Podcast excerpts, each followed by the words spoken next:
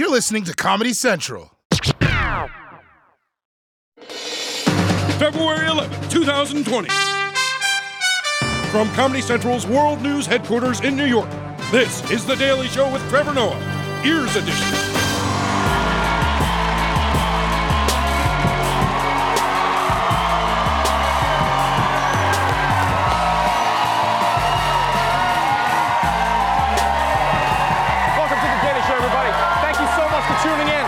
Coming out. Thank you all for coming out. Let's do this thing, everybody. Take a seat. Let's make a show.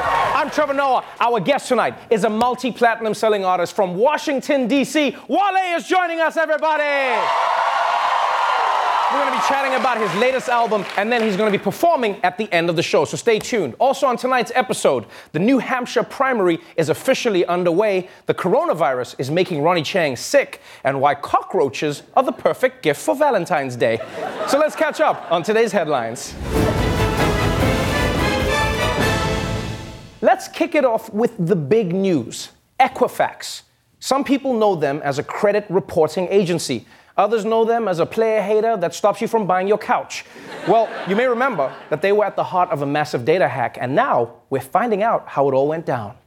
Good evening. It was one of the biggest cyber attacks in history, stealing the personal information of nearly half of all Americans, from our social security numbers to birth dates. Now, in a stunning announcement, the U.S. Justice Department is accusing a branch of the Chinese military with the 2017 hack of the credit rating company Equifax. The Chinese team hid their tracks by using 34 servers in nearly 20 countries. The FBI believes China also hacked Marriott, the U.S. government's personnel office, and insurance giant Anthem, as it builds a massive database on every American.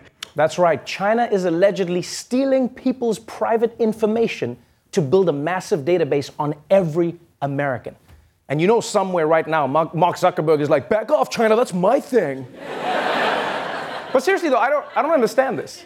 Like, China is beating the US in everything right now. Why would they steal Americans' information? And this is just to rub it in everyone's faces, you know, just like, haha, I know the answers to your security questions. Your first car was a Kia, what a bitch.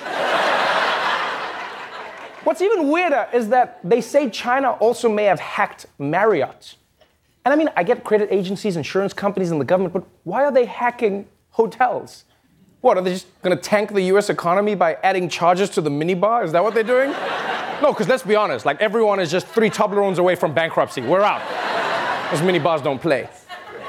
And I know some people are saying that China's doing this so that they can steal Americans' identities. Yeah, but if that's true, the joke's on them because half of Americans are in debt. Yeah, so if the Chinese steal those identities, it's gonna backfire. It's like, I am Brian Taylor now. It's like, okay, Brian Taylor, you owe Verizon $400. No!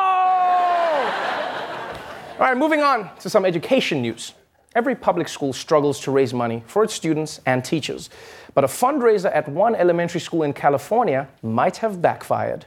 Disney sent a $250 bill to a California elementary school after it showed last year's remake of The Lion King at a PTA fundraiser.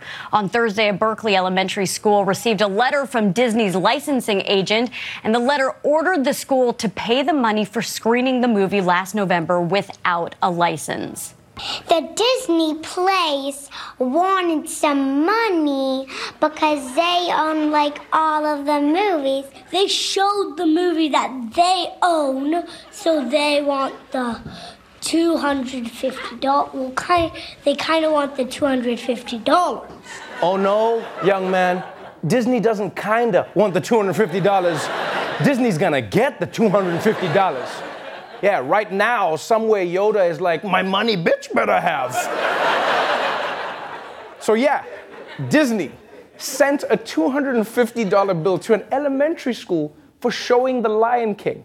Meanwhile, the producers of Cats are giving $250 to every school that shows their film. Please play the movie, play the movie. Please, you can use this instead of spanking the kids. We're not monsters.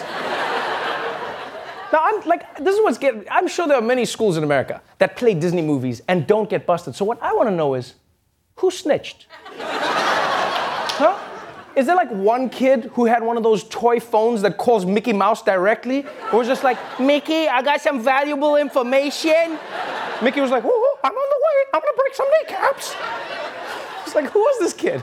All right, and finally, Valentine's Day is just three days away. So, first of all, if you were planning to break up with someone, too late, now you have to wait another week. But if you've already been broken up with, here's a little gift you can get for your ex. Valentine's Day fast approaching, and we have the perfect idea for a very unique gift or a way to get back at an ex. The Bronx Zoo is once again letting people name a Madagascar hissing cockroach after their partner. That gift will only cost you 15 bucks. If you're looking for a way to feel better about a recent breakup, zoos in San Antonio and El Paso, Texas will name a cockroach after your ex. Then check this out. You can watch a live stream of that roach being fed to an animal. Really? Really? Man, I feel bad for the cockroaches. They can survive a nuclear war, but they can't survive Alan and Janet's Saturday at IKEA? Really? And I'm sorry, but anyone who does this deserves to get dumped. They deserved it. Yeah, because you clearly don't know how to deal with your feelings. It's like, Melissa thinks I'm too emotional? Well, I'll show her by making a cockroach die. also, what a cumbersome way to get revenge on your ex. Like, because they won't know it happened, right? Unless you tell them. It's not like they're gonna be somewhere like, oh no, a cockroach with my name just died. You're gonna have to call your ex and let them know what you did. Is that the plan? Just be like, guess what, Susan? I named a cockroach after you, then a lizard ate it. It's like, uh, okay, Greg, I just had my third kid with the guy I left you for. Okay, so, so we're both good then, huh? Three kids? Okay, bye. Hello, Bronx Zoo. I need three more cockroaches, please. also, can we admit that this is a scam that the zoo is running? Buy a roach from them and they'll kill it? No. You can just find a cockroach in your own apartment. Yeah, name it after your ex, and then start dating it. All right, that's it for the headlines. Let's move on to our top story.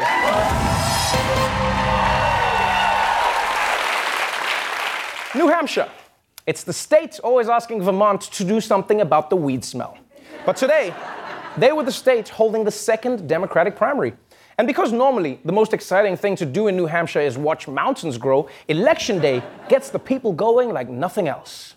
After months of campaigning and millions of dollars in TV ads, it all comes down to this. Voters here in New Hampshire already heading to the polls. Overnight in New Hampshire, the first votes were cast in the Granite State. As they've done for decades, the tiny town of Dixville Notch went to the polls at midnight. We were in Exeter, New Hampshire at the town hall there. It was beyond capacity. People have been coming in here all day. They've been lined up since 5 a.m. this morning. They vote for sport here in New Hampshire. I have voted for Warren. Steyer. Why? He's cute. No, he seems like he can tackle Trump. I voted for Bernie. Um, I voted for Amy Klobuchar. Tell me why. Uh, I actually went in and eeny, meeny, miny, mowed it. You're kidding. No, between Literally two candidates. in the booth. In the booth. Whoa. Eeny, meeny, miny, mo?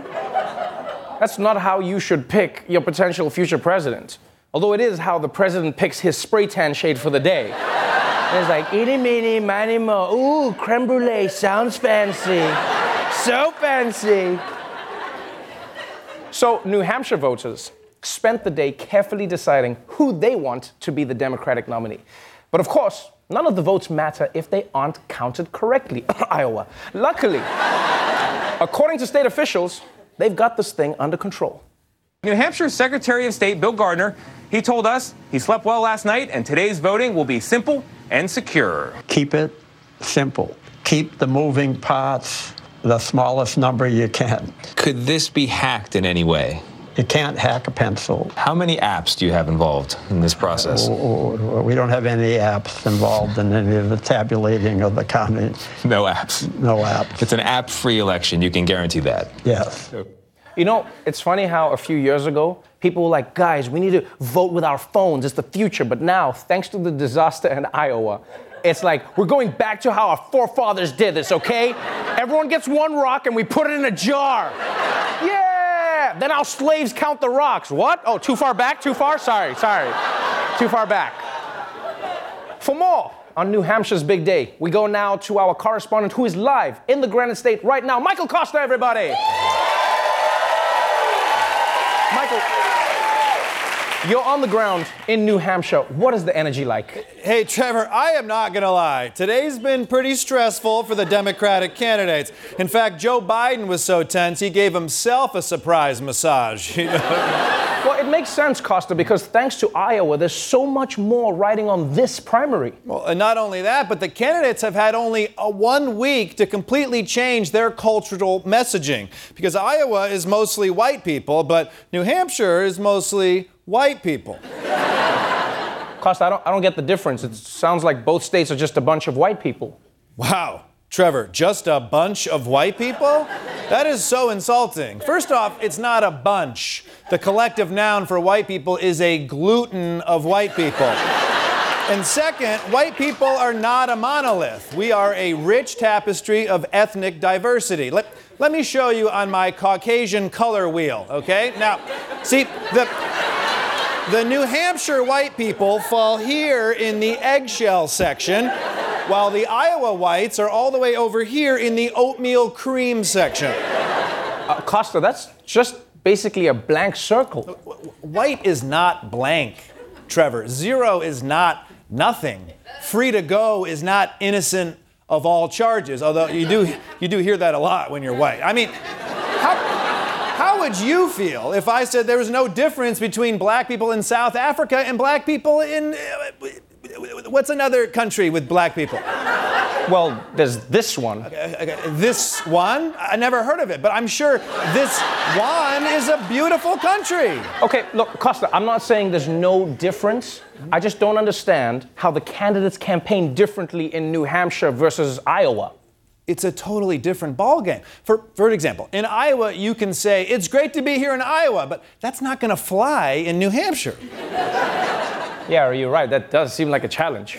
And then there's the voters. Remember, you're talking to very different groups of people. Iowans are rural, while New Hampshireites are not urban, okay? Iowans.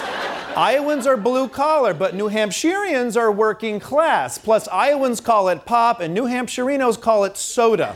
They're, they're basically different planets. I, I, I, don't know about that, Michael. A lot of people don't agree with your assessment. For instance, how would you respond to the criticism that these predominantly white states aren't the best states to kick off the primaries? Because these candidates could be starting in a more representative states of the country, like, like California or, or Florida. I, I hear what you're saying, Trevor. And yes, Iowa and New Hampshire are white. But hear me out. They're all so boring as hell, okay? and that's what we want. We don't want our candidates going to fun states like Florida or California. If you got to spend a year campaigning in Miami, everyone would be running for president. But if you're willing to spend a year eating bland food in sub zero temperatures, pretending to care about how big a pumpkin is, that's how I know you really want to be president, okay? And that's why the road to the White House has to go through here Des Moines, Iowa. Uh, no, Kosta, you're in New Hampshire. What? Uh, who cares? These places are all the same anyway. Michael Kosta, everybody. We'll be right back.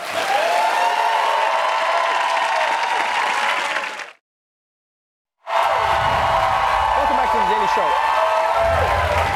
Some news stories help us understand the world we live in, and some news stories are just stupid.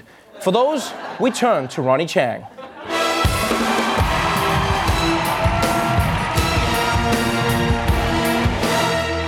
Thanks, Trevor. The coronavirus is not just making people sick, it's also making people stupid. And the misinformation going around online is even more viral than the disease. With coronavirus spreading rapidly around China and parts of the world, social media companies are now faced with another problem misinformation. Fake alerts suggesting that Chinese Red Bull, fortune cookies, or Mi Goreng noodles could give you coronavirus. All of those fake. One false claim said that drinking bleach could cure the virus. Eating garlic, rinsing your nose with saline, or putting on uh, sesame oil help prevent the virus. Really?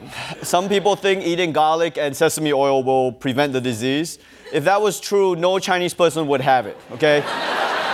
that's not a treatment for us, that's breakfast. It's like if a pan- pandemic broke out in Rome and they were like, don't worry, you can't get the disease as long as you eat the plenty of ravioli.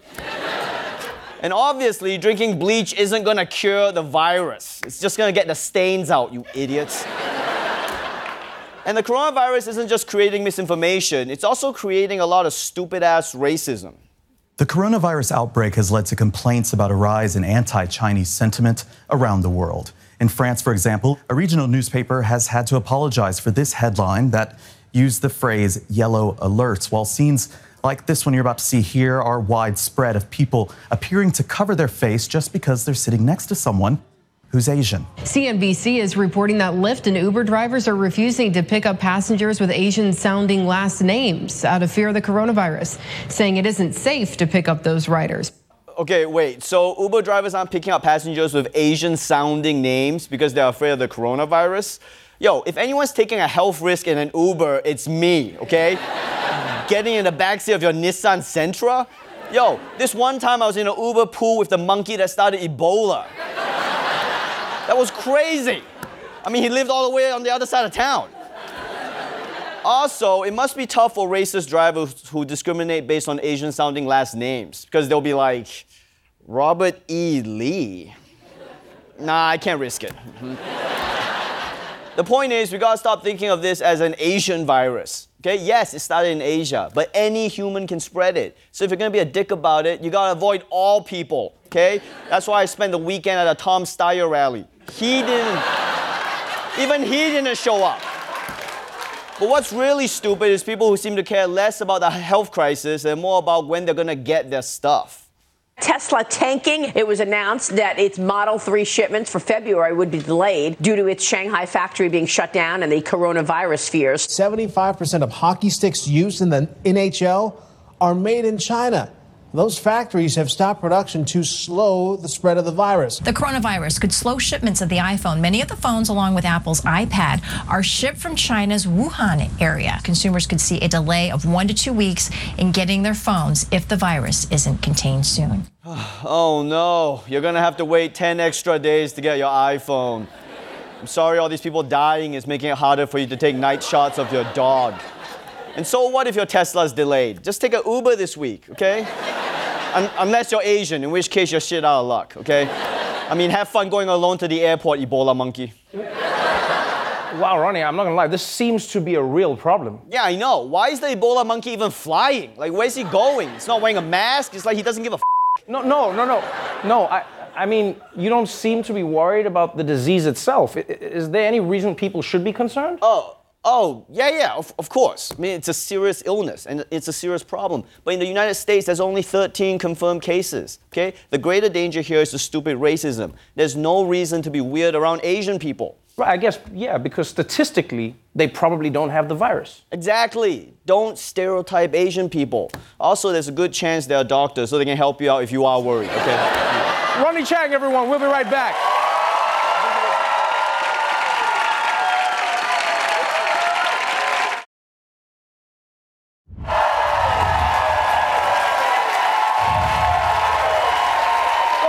Daily Show. My guest tonight is a Grammy nominated recording artist whose latest album is called Wow, That's Crazy. Please welcome Wale.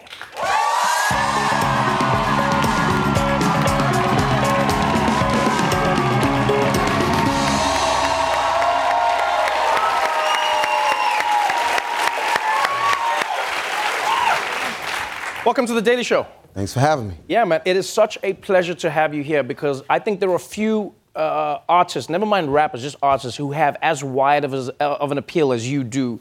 There's not many people who can say their fans include President Barack Obama and Jerry Seinfeld. That is quite a range That's, that's, of, of fan. Did you, did you ever think that would happen in your life? I might have just realized it just now. might have just just realized. That's crazy, right? That, that must have been wild for you, especially like because like Jerry, for those who know Jerry Seinfeld, like he's he's notorious for only doing what he wants to do. He doesn't like what he doesn't like, and he likes what he likes. He loved your music, and he was like, "I'm gonna do something with you." And he did like interludes on your album, Mm-hmm. and you named your you named that mixtape was an album about nothing. So when I was when I was coming up, I did a mixtape about nothing, right? Right. That's when I just was just like quitting my job and doing this full time. Then I dropped a mixtape called More About Nothing when I had first signed to Interscope. And then uh, you know the fans was like, "Can you do an album about nothing? Do an album about nothing?" And in my mind, I'm like, "Damn, I gotta ask Jerry Seinfeld to do to do original content because I was using the show Right, the mixtapes. right. I was like, I gotta ask him to do original content.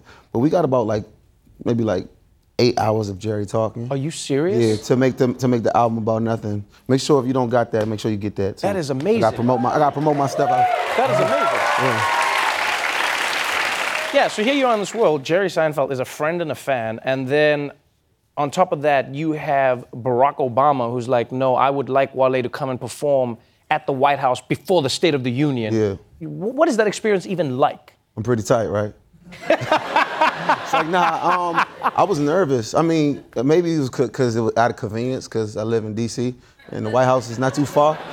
I like the idea that you think Barack Obama was working off convenience at that time, where he was just like, uh, which rapper is close? Uh, uh, um, no, I, I think he got you because he was a fan of yours, and I, I think it's because of. I think it's because of what you rap about. You know, like you, you've been you've been lauded as, as, as a rapper who, who isn't just great at making music, but your music also contains themes that, that that really connect with so many people. You're talking about toxic masculinity. You're talking about economic anxiety. You're talking about what people are going through. Why would you even We're go pretty into that? messed up as uh, people anyway. Most of us, most of us rappers, we pretty messed up. Right. Men in the whole as a whole. Like females messed up, but we can get that that later. Like, um, now and, uh, you know it's just about balance. I write. I, I like to write in real time. Like I'll I'll I'll peek my head into pop culture or Uh-huh, uh-huh. what's going on in our communities, and then I just get inspired to write. So if that's what I'm feeling, the energy is like. It's a combination of like what's going on on social media, what's going on outside in Right. real time, what's going on in sports a little bit of politics. It's kind of depressing when I look at look at that. But I try to take all of these things and just write it in real time. when you move from one album to another, you've always got that balance between catering to the fans that loved you from the beginning and then creating something new that you want to go into as an artist. How did you find that balance and what made this album album different? Well, creating something new keeps gives you your sanity as a as an artist or a creator. You know what I'm saying? I do what I like. I do what I feel, but I'm also very in tune with what my fans like. I'm always trying to listen to how, what they feel about everything. Oh, well, we're excited to have it. You're going to be performing two songs on the show right after the break. So I urge everybody to stay tuned. Thank you so much for being here, my friend. Amen.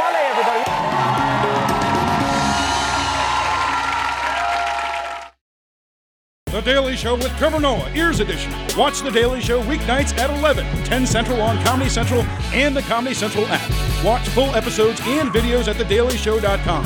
Follow us on Facebook, Twitter, and Instagram, and subscribe to The Daily Show on YouTube for exclusive content and more. This has been a Comedy Central podcast.